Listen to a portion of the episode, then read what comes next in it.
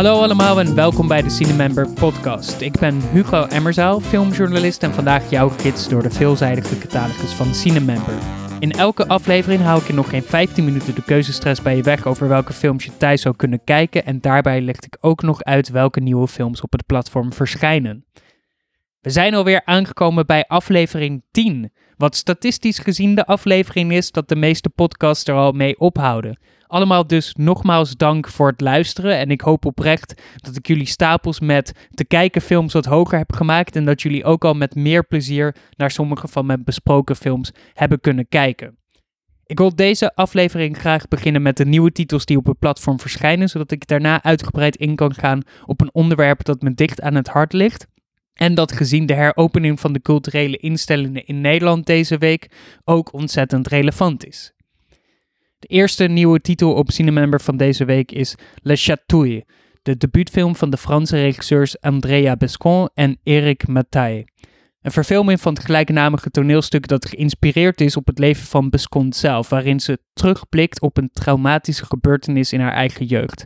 Zoals de titel, naar het Nederlands vertaald Kleine Kieteltjes, misschien al aangeeft, is het een trauma dat er gaandeweg is ingeslopen en waarvan het voor Bescom pas later duidelijk werd wat voor grensoverschrijdend gedrag precies heeft plaatsgevonden in haar jeugd. Een heftig onderwerp dus heel subtiel gebracht. De debuutfilm ging in première in de Un Certain Regard competitie van het Filmfestival van Cannes in 2018. Ook nieuw op het platform is Goldie van de Nederlandse regisseur Sam Dion, die in 2015 doorbrak met zijn gestileerde film Prins.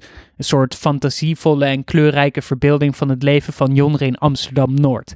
Het succes van die film leverde de Jon een ticket op om in Amerika voor 20th Century Fox een kleine Amerikaanse film te maken. En dat is dus Goldie geworden. Een zomerse en jazzy film waarin het Amerikaanse fotomodel Slick Woods haar acteurdebuut maakt als de 18-jarige Goldie die droomt van een carrière als hip-hopdanseres en intussen vecht om haar jongere zusje uit de handen van de jeugdzorg te houden. En dan blijven we voor de laatste nieuwe titel van deze week stilstaan bij kunst en expressie aan de hand van Oeke Hogendijks documentaire Mijn Rembrandt. Niet alleen een fascinerende inkijk in de kunstwereld met veilingen, handelaren, verzamelaars en stribbelende musea, maar ook een liefelijke ode aan hoe zelfs de alledaagse bezoeker van het museum, wat waarschijnlijk jij en ik zijn, de meest innige connectie met kunst kunnen krijgen. Hoe je inderdaad je eigen Rembrandt kan hebben handen in het Louvre of Rijksmuseum, puur door de connectie die je ermee voelt. En hoe tijdloos kunst kan zijn als je er altijd weer naar op zoek blijft gaan. Misschien is het wel, omdat de musea eindelijk weer open gaan in Nederland, dat dit onderwerp me nu ontzettend ontroert. Maar hoe dan ook leek het me aan de hand van mijn Rembrandt toepasselijk om in de collectie van Cinemember te gaan neuzen naar andere films die ook stilstaan bij de diepe band die we met kunst kunnen voelen. Eentje is misschien wel een meer cynisch portret van de kunstwereld geworden en schetst op zwartkomische manier hoe de culturele sector vaak niet uitoefent wat het preekt. En de ander is een totaal meditatieve en bijzonder intieme blik op hoe een museum als instituut precies in elkaar zit. Ik begin bij het zure, zodat we het daarna nog even over het zoete kunnen hebben. Wie wel eens een film van Ruben Oostlund heeft gezien, misschien wel Force Majeure over een mislukte skivakantie of Play over hoe kinderen plagen en geplaagd worden, weet dat de Zweedse regisseur van houdt om teisteren en te prikkelen. Hij speelt altijd met de verwachtingen van het publiek en zorgt ervoor dat je zijn personages eigenlijk helemaal niet mag. Maar dat je op een soort satirische manier toch wel herkent dat je sommige kenmerken met dit rottige hoofdpersonage deelt. Hetzelfde gaat op voor The Square, de film waar Oostlund in 2017 de Gouden Palm op het filmfestival van Cannes voor won waarin hij de kunstwereld eens goed onder handen neemt. De arena van The Square is een modern kunstmuseum in Stockholm, waar een nieuw kunstwerk wordt geïntroduceerd, The Square, wat letterlijk niet meer is dan een vierkant afgebakend stuk grond, waarin volgens de beroemde Argentijnse kunstenaar die het bedacht heeft, alleen maar altruïstisch mag worden gehandeld. Museumcurator Christian gaat met een PR-bedrijf in zee om dit conceptuele stuk kunst goed aan het publiek te communiceren, maar stapt zonder te weten zelf in een verschrikkelijke PR-nachtmerrie wanneer hij, om het zacht uit te drukken, zichzelf niet van zijn meest altruïstische kant laat zien. Ruben Ooslund houdt van ongemak. Van schurende en schrijnende scènes die misschien ook voor je gevoel net te lang duren, waardoor de plaatsvervangende schaamte in sommige gevallen misschien wel te veel wordt. De Square is daar misschien wel het meest ultieme voorbeeld van.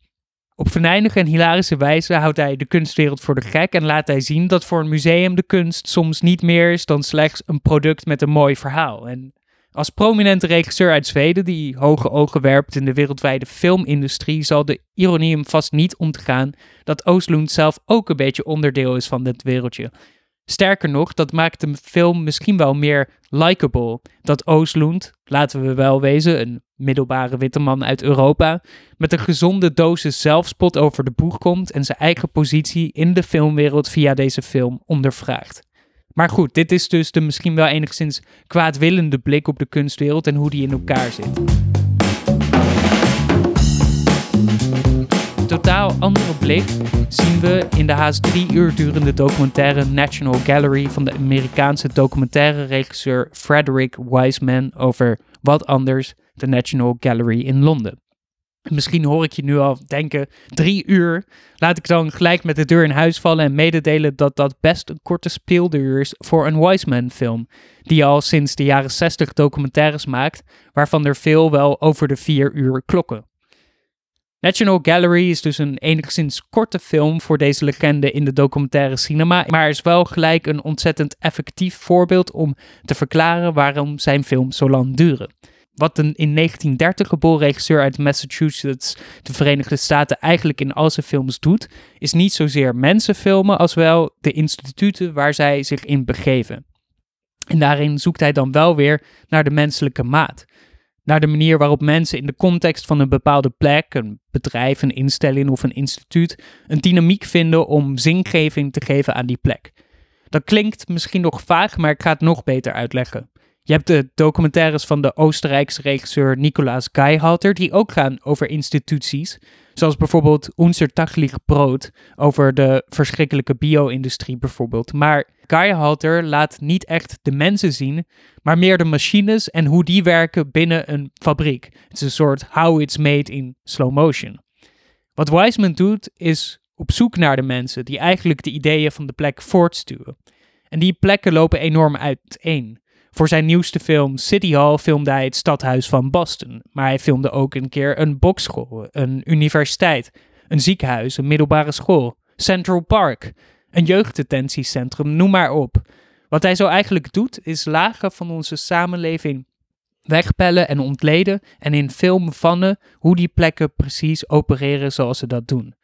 En om dat te bereiken zit hij met zijn camera bij vergaderingen, overleggen, onderhandelingen, rondleidingen en andere settings waarin mensen ideeën en verhalen met elkaar uitwisselen. En als een soort fly on the wall is hij eigenlijk gewoon de hele tijd en filmt hij alles wat er te filmen valt om die plek volledig te doorgronden. Vandaar dat de speelduur van zijn film soms wel kan oplopen tot meer dan vijf uur. Binnenkort krijgt Wiseman op het filmfestival van Cannes de Carrosse d'Or, een prestigieuze prijs die door de Franse regisseursgilde wordt uitgereikt voor zijn gehele oeuvre. binnen dat oeuvre is National Gallery misschien wel zijn makkelijkste film om in te stappen, omdat hij een onderwerp vindt dat enorm tot de verbeelding spreekt. Want jij hebt het je vast ook wel eens afgevraagd toen je mooi museum instapte. Wat maakt dit museum tot dit museum? Het is niet alleen de kunst die er hangt, het is ook de manier waarop het opgehangen is. Het is de schoonmaker die misschien wel de houten zalen onderhoudt. Of zijn de zalen toch witte vloeren? Het is de curator die de teksten bij de kunst schrijft. Het is het stemgeluid van de rondleidingen die in een soort kanon door het museum kaatsen. Het is de museumwinkel, het restaurant, de garderobe. De plaatsing van de brandblussers die soms aan bepaalde kunst doen denken. Ik kan nog wel even doorgaan, want hoe langer je erbij stilstaat, hoe bijzonderder het eigenlijk is dat we allemaal rond zo'n plek kunnen samenkomen om stil te staan bij de kunst die er tentoongesteld wordt. Dat maakt jou dan gelijk ook weer deel van dat geheel, kortstondig. En het zijn precies die gewaarwordingen die Wiseman in zijn filmwerk onderzoekt. Hoe jij je tot een omgeving kan verhouden. In die zin is het een soort ultieme meta-reflectie op wat het betekent om naar een museum te gaan en wat daar achter de schermen allemaal nog bij komt kijken. Daarom kan ik de film misschien juist ook nu van harte aanraden, omdat het voor een langere tijd niet vanzelfsprekend was om door een museum te slenteren, om je in stilte te verkapen aan kunst, om je eigen Rembrandt in het Rijks te vinden. Misschien zeg ik dit nu allemaal ook wel omdat ik zelf al te lang niet meer in een museum ben geweest en ik niet kan wachten totdat ik weer mag gaan.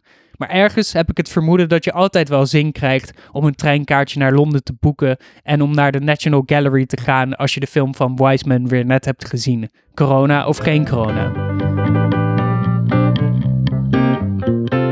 Goed, dat was hem gelijk ook voor deze week. Het is tijd denk ik om naar de film en het museum te gaan en films te kijken op Cinemember.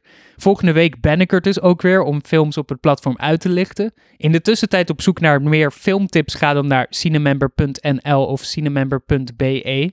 Daar vind je een actueel overzicht van de nieuwste films en dus ook altijd de films die ik hier in de podcast bespreek. Op de ontdekken pagina kan je daar ook gelijk je eigen filmselectie maken. Ik wens jullie alvast heel veel kijkplezier toe op Cinemember, maar misschien ook wel weer in de bioscoop of in het museum. In ieder geval bedankt voor het luisteren en tot volgende week.